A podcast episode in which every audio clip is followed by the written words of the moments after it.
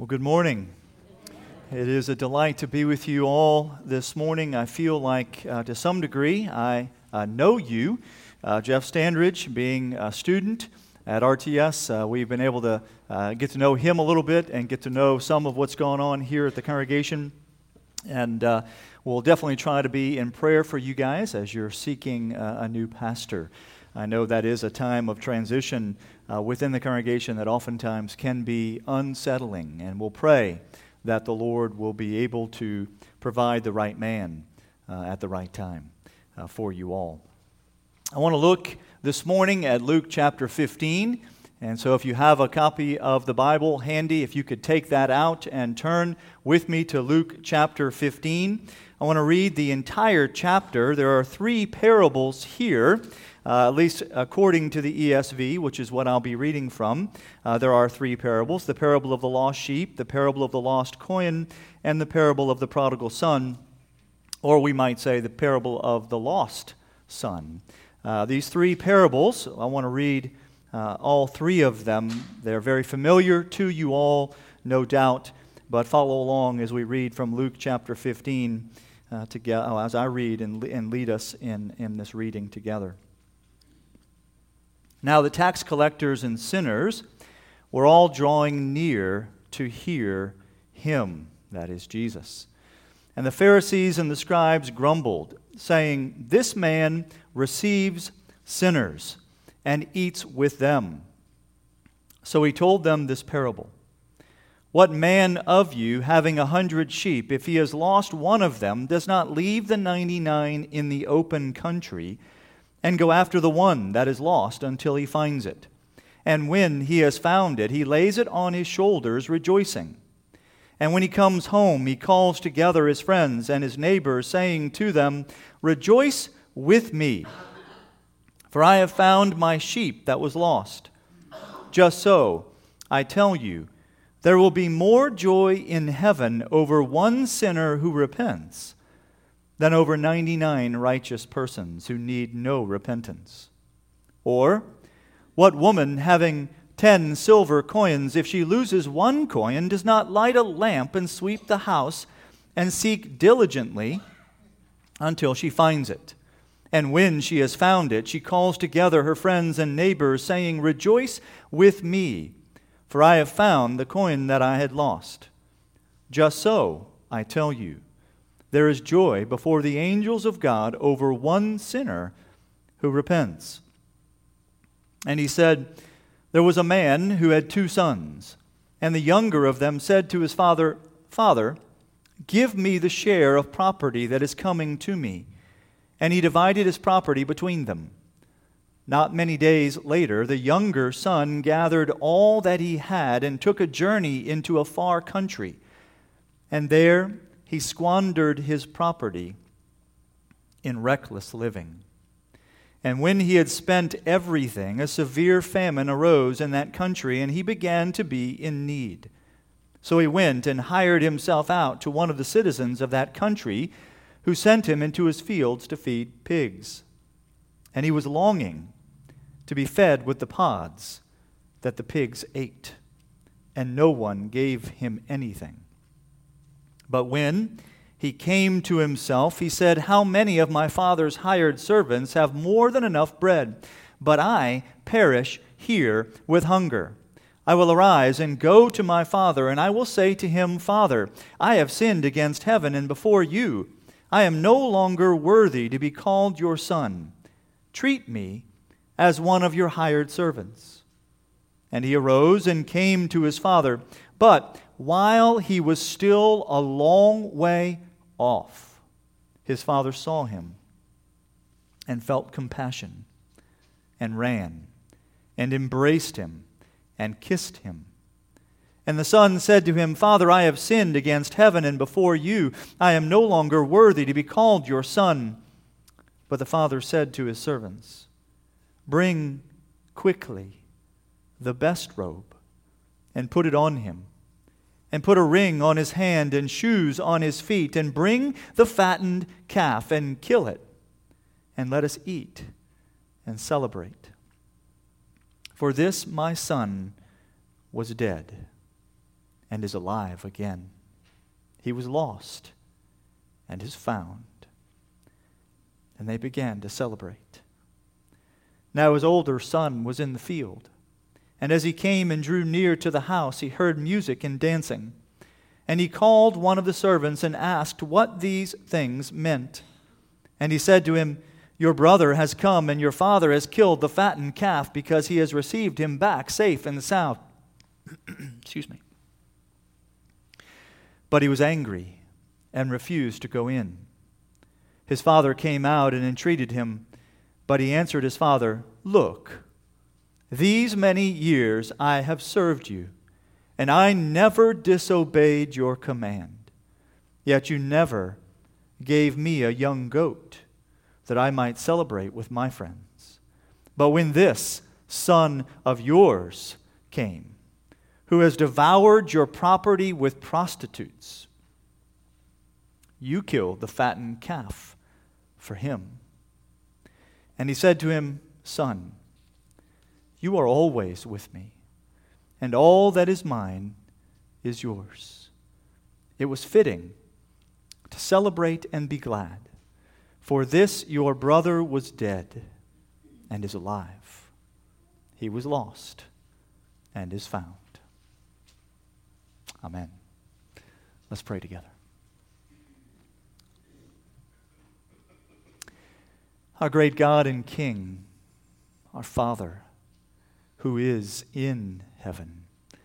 We come, Father, in the name of Jesus, we come asking that you would draw near by your Spirit, that you would remind us of all that we need to be reminded of, that you'd remind us of all that Jesus is for us in the gospel.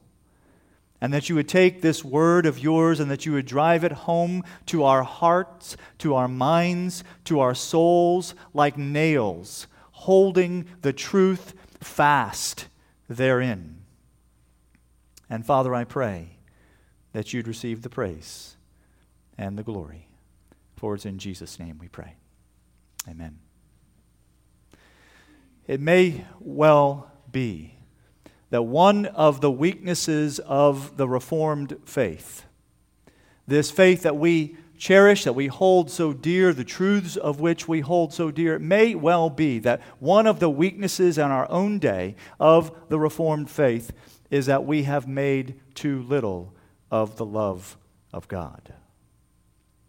As I think about where we stand today and where Reformed theology stands today, I think we make much of the sovereignty of God. We make much of the holiness of God. We make much of the glory of God. But how much do we really make of the love of God? As I think through this in my own life, there are at least three reasons why uh, in our lives the love of God and meditating on the love of God is something that we need to be doing. The first is ministry. If you've ever served in ministry, you've ever served in a volunteer capacity in the church, you will know that ministry uh, brings criticism.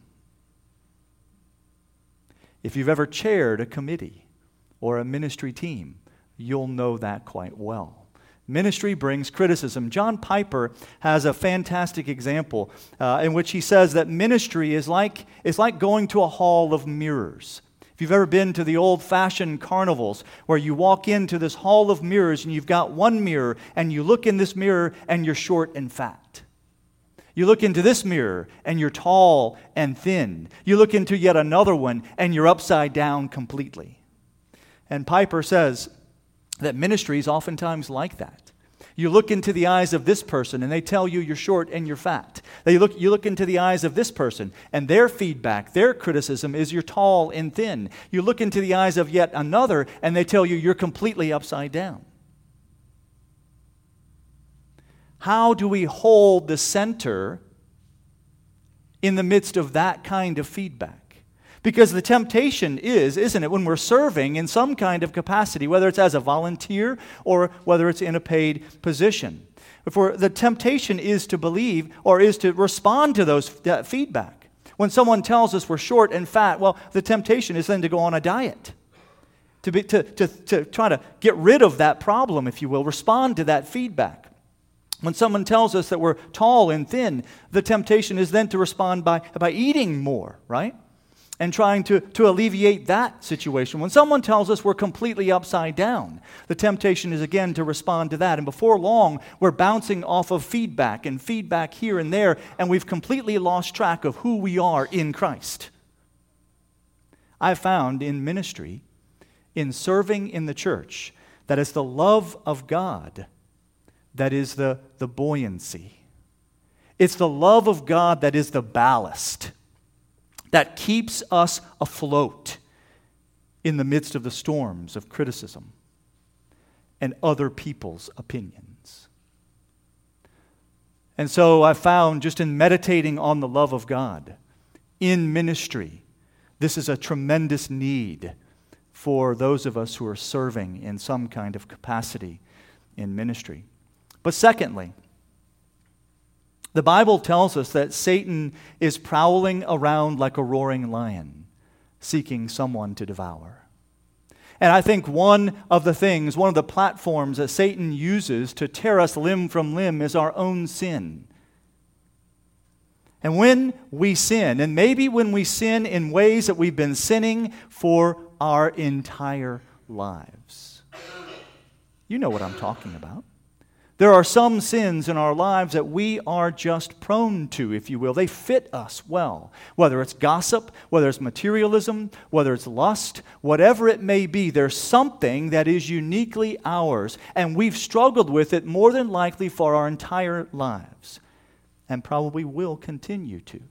And when we sin in these same ways, Satan inevitably comes to us and he says, How can you call yourself a Christian? God doesn't love you. How can you think that? You see, it's in times not only of serving in the church that we need to be reminded that the, of the love of God, but it's in times of temptation and in times when we've given in to temptation that we need to be reminded of the love of God for us. But thirdly, you and I have a tendency as Christians to read, our, to read the love of God in light of our circumstances rather than the other way around. Rarely do we read circumstances in light of the love of God. We almost always read the love of God in light of our circumstances.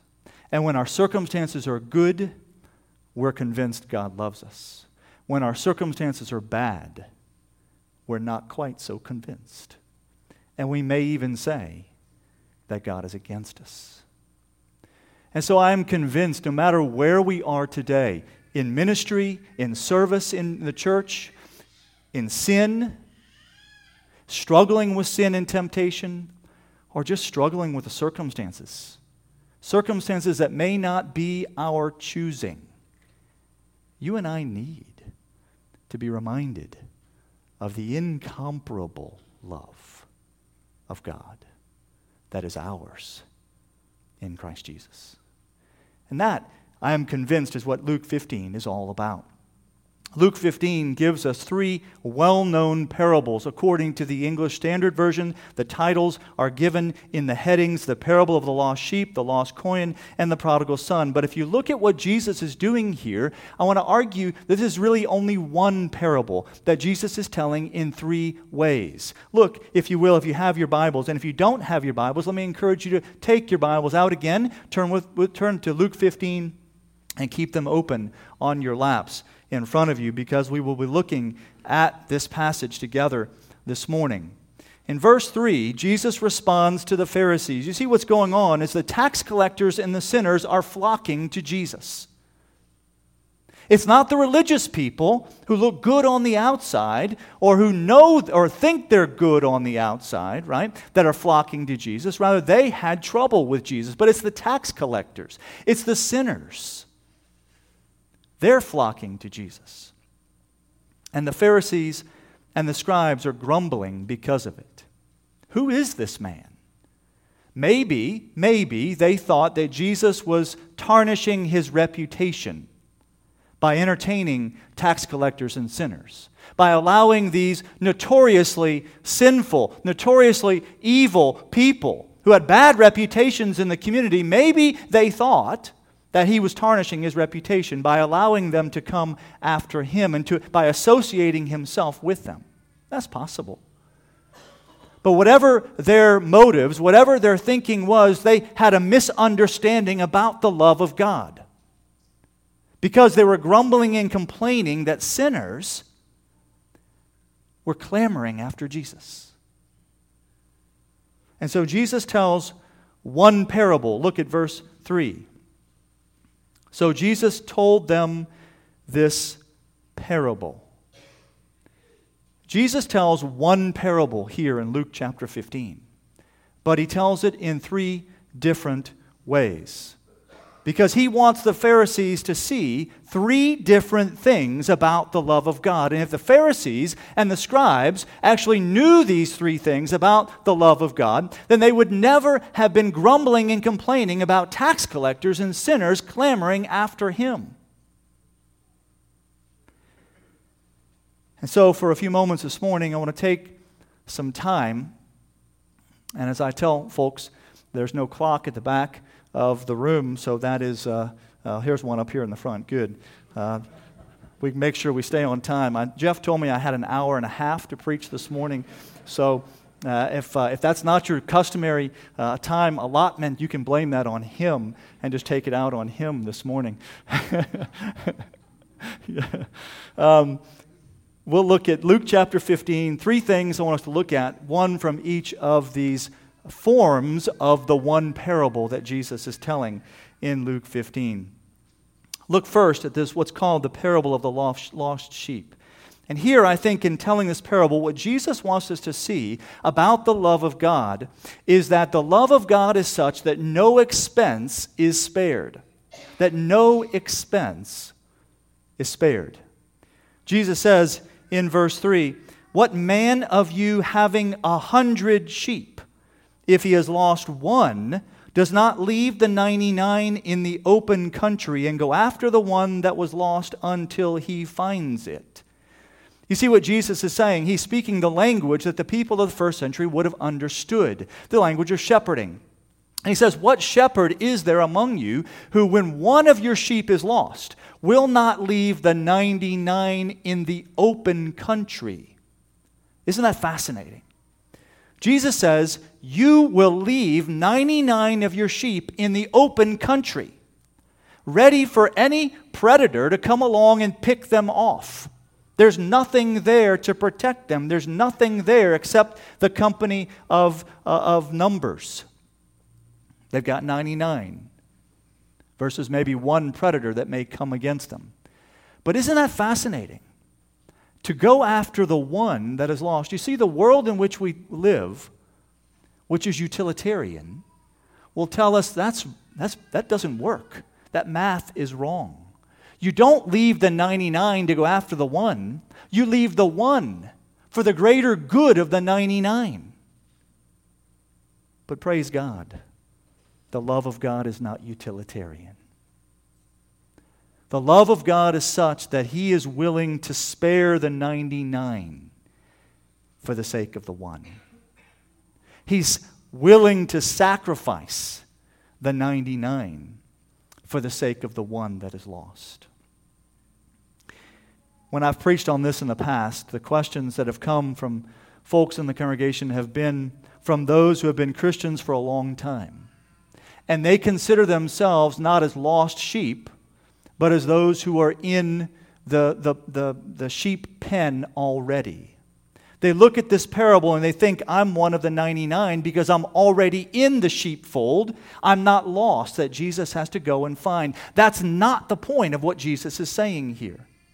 Jesus is not saying he's going to leave 99 of his own people behind. We're, we're, we're, we're trying to draw too much out of this parable. Jesus is, is, is teaching one main lesson.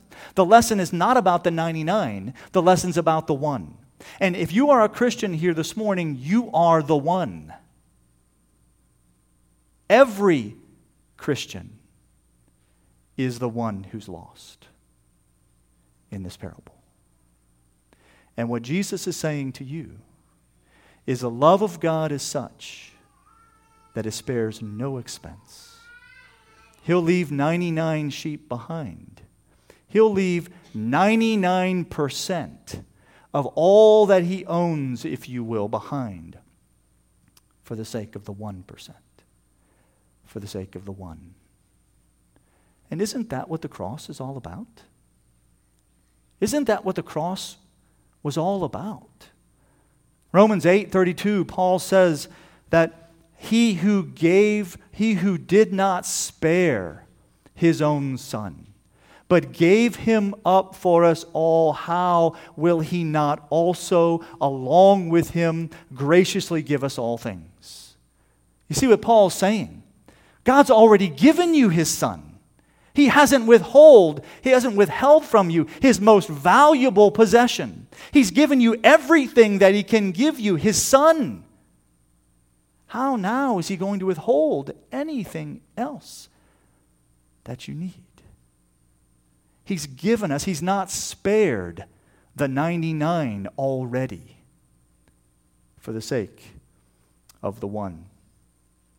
One of my favorite hymns, it's an old time hymn, but one of my favorite hymns is one that you guys will know well. It's How Great Thou Art. Stuart Hine, I think, wrote the words to that uh, many years ago, How Great Thou Art. And in that hymn, verse 3 is probably my favorite. Verse 3 goes something like this. And if I don't get the words exactly right, those of you who are a little bit older and probably know that hymn uh, by heart, uh, please give me some grace on that. But it goes something like this And when I think that God, his Son not sparing, sent him to die, I scarce can take it in. That on the cross, my burden gladly bearing, he bled and died to take away my sin. What comes next? Then sings my soul, my Savior God, my Savior God to thee. How great thou art. You see what he was saying there? He's saying, and when I think, when I think about the fact that God's love spares no expense, when I think that God, his Son, not sparing, then sings my soul. See, what he rightly recognized is when you and I can understand that the love of God spares no expense, and it spared no expense at the cross, in the person, in and through the work of Jesus Christ, when we think about that, it ought to lead us to sing, How great thou art! How great thou art! That's the, the love of God held out to us in Christ Jesus. There's no expense that is spared, Jesus says. But secondly, in the parable of the lost coin, the way that Jesus tells the parable here, I think he wants us to see that no detail is left unattended to. No detail in our lives is left unattended to. If you look at this parable here, Jesus tells the same basic parable, but he tells it in a slightly different way. Instead of one sheep um, out of 99, excuse me, one sheep out of 100 or 1% being lost, now there's a woman who has 10 silver coins and she loses one of them or 10% of what she owns. She loses. And we're told that when she loses this one coin, he, uh, Jesus says, What woman, having lost one of ten, or 10% of what she owns, does not light a lamp and sweep the house and seek diligently until she finds it? That one word, diligently, in the ESV seems to be the major difference between this second telling of the parable and the first. Jesus' whole point in the first was about the sacrifice that Jesus is willing to make, that God is willing to make for the one sheep who is lost. The second telling, Jesus is telling us something about the love of God. It's diligent. That's how the love of God seeks after the one thing that is lost, the one sheep, the one coin, the one son. It seeks in a diligent way. The word could also be translated thorough or careful. The idea here seems to be that the love of God is thorough, it is careful. Just as this woman, in seeking diligently in her home, would, have not, would not have left one stone unturned. If you lost ten or fifteen thousand dollars, which would be the, a modern day equivalent to what this woman lost, if you lost ten or fifteen thousand dollars, what lengths would you go to to find that ten or fifteen thousand dollars? You'd search everywhere. You'd leave no stone unturned. You'd leave no detail unattended to. And that's exactly the point here. The love of God is such in our lives that it leaves no stone unturned. It leaves no detail unattended to. You see, God didn't just love us to, to, to the point where we come to faith in Christ. But God loves us in such a way that we come to faith in Christ and we persevere in faith in Christ. So that one day we will be with God in heaven. That's the love of God. He loves us to the end, not the beginning of our salvation. And so the promise here held out to us is that the love of God is such that He will leave no stone unturned in our lives. He will be diligent, He will be thorough, in our lives to make sure that you and I not only come to faith in Christ, but we continue in faith in Christ, and that we will be in heaven with Him forevermore. Samuel Rutherford, um, Scottish minister in the 17th century, had a variety of really helpful sayings that have been a blessing to me over the years.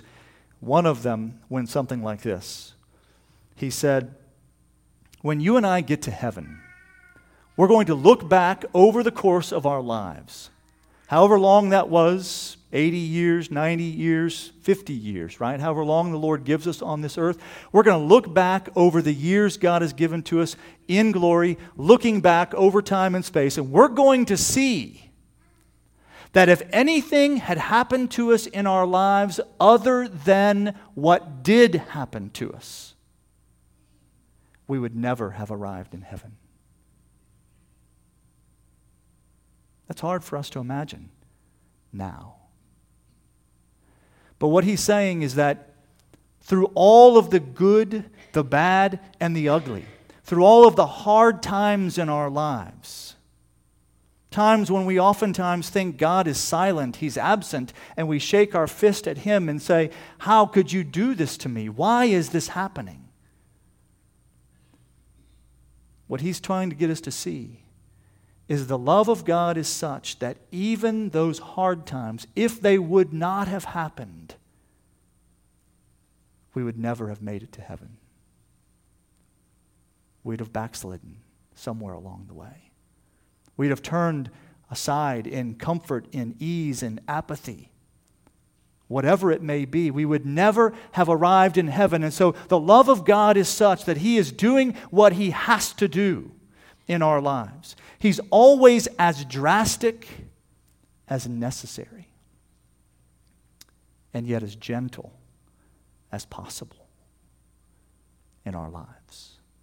He's doing exactly what he has to do and no more to ensure that we're there with him. He leaves no stone unturned. He's diligent. He's thorough.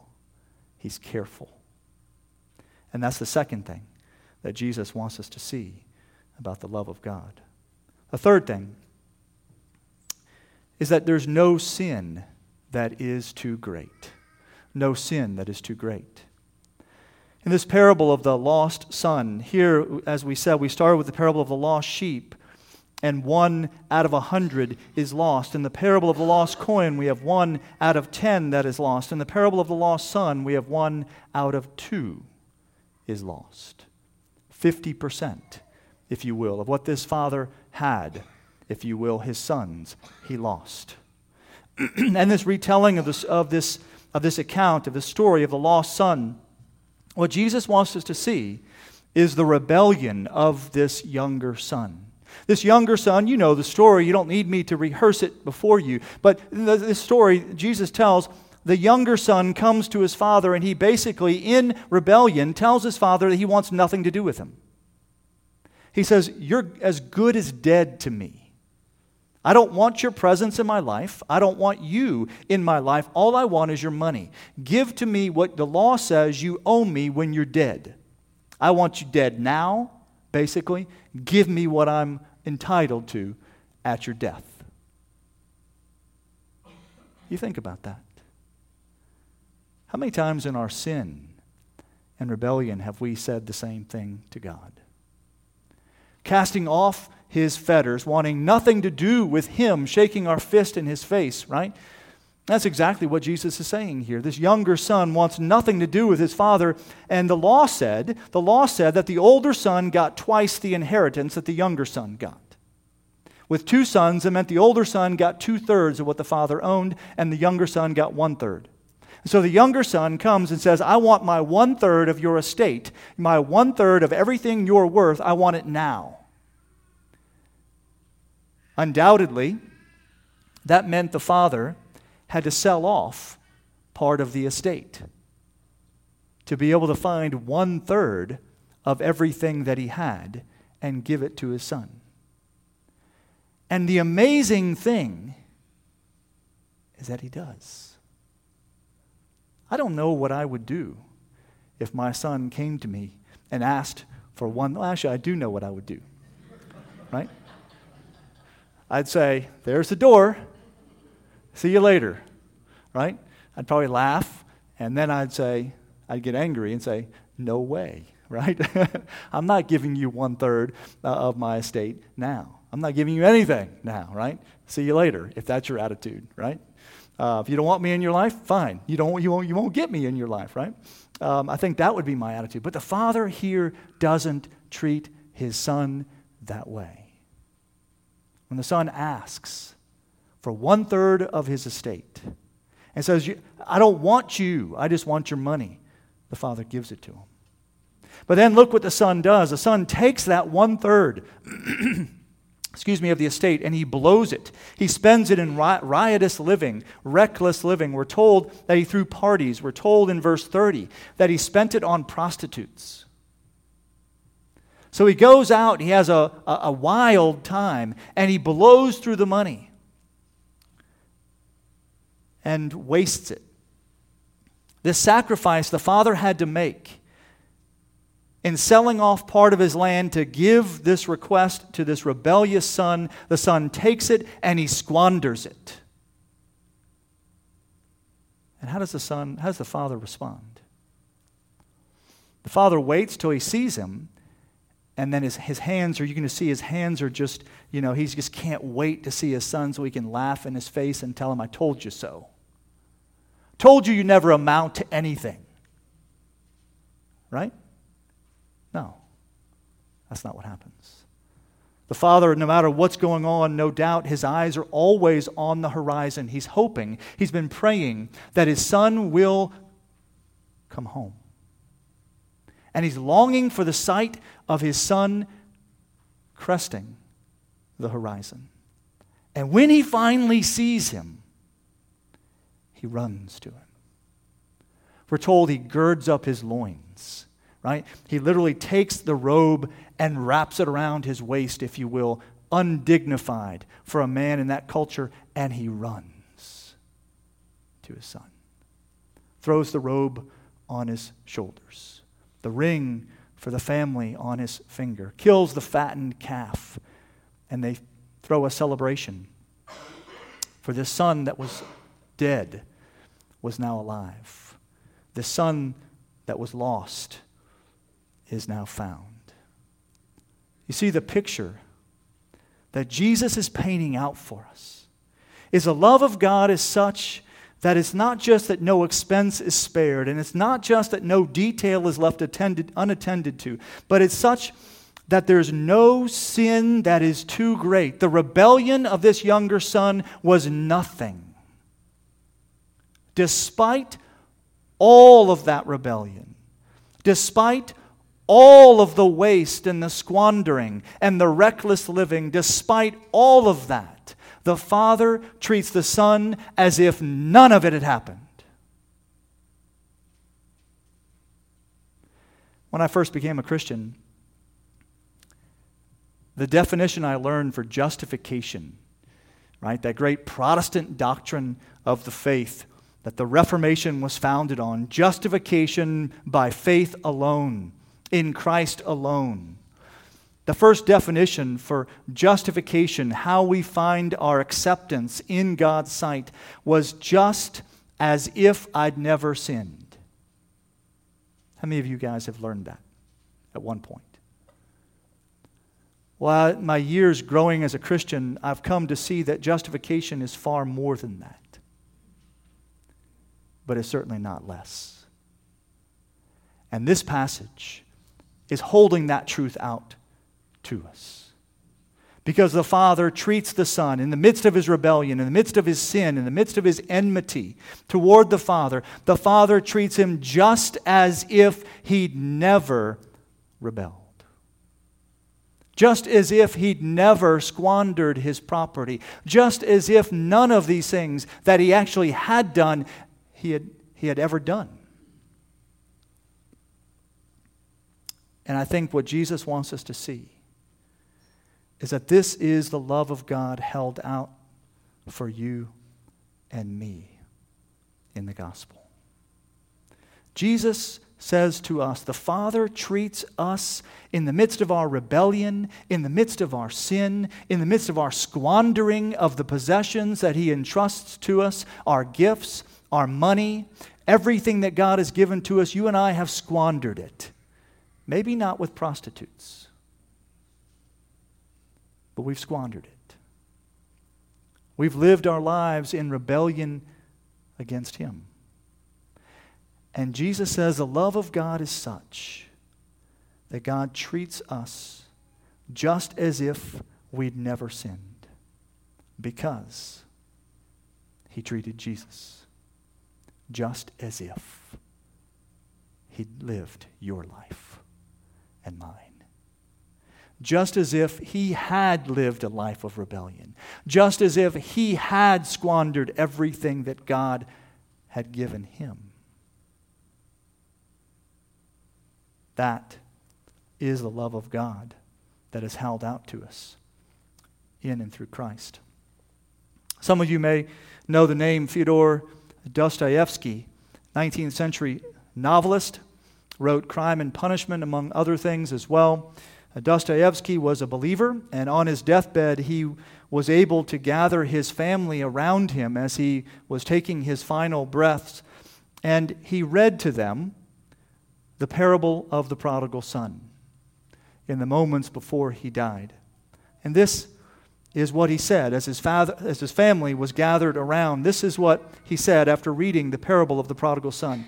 He said, My children, never forget what you have just heard have absolute faith in God and never despair of his pardon. I love you dearly, but my love is nothing compared with the love of God. Even if you should be so unhappy as to commit a crime in the course of your life, never despair of God. Humble yourself before Him, implore His pardon, and He will rejoice over you as the Father rejoiced over the prodigal son. You see, that's the hope of the gospel. Is that God loves us, and He loves us to the end because of Christ. We stand this morning in God's sight robed, the family robe, the robe of Christ's righteousness around our shoulders. And we hear, Well done, well done, my good and faithful servant. Amen. Let's pray. Father, we do thank you and praise you for your word. Write its truths upon our hearts, we pray. Bless us and make us a blessing. Fill us with your spirit. Give us a greater appreciation for the love of Christ that is ours. Father, we pray that you'd fill our hearts with a knowledge that you spare no expense for us, that you leave no detail unattended to in our lives, and that nothing in our lives, no sin, no rebellion, is too great, is outside of your love and forgiveness. Bless us, Father, we pray today, for it's in Jesus' name we pray it.